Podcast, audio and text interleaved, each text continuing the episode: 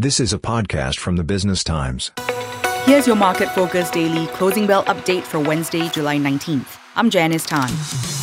The Straits Times Index gained 0.6% in early trade after global markets rallied overnight.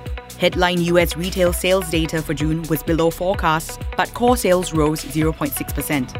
This stoked optimism of the interest rate hike cycle ending soon. The STI closed up 0.64% at 3,275.24 points. The three local banks are among today's top five gainers. UOB up 3.43% to $28.64. DBS climbed 0.65% to 32.74 and OCBC rose 1.6% to 12.67. Rounding off the top gainers, SGX up at 9.44 and Venture Corporation up at 14.94.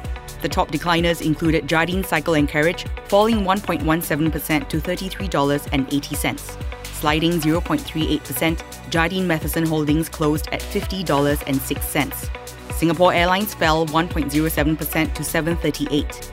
DFI Retail Group down at 286 and CapitaLand Investment ended at 336. This is a podcast by the Business Times. Find more BT podcasts at businesstimes.com.sg slash podcasts or wherever you get your podcasts. This podcast is meant to provide general information only. SPH Media accepts no liability for loss arising from any reliance on the podcast or use of third parties' products and services. Please consult professional advisors for independent advice.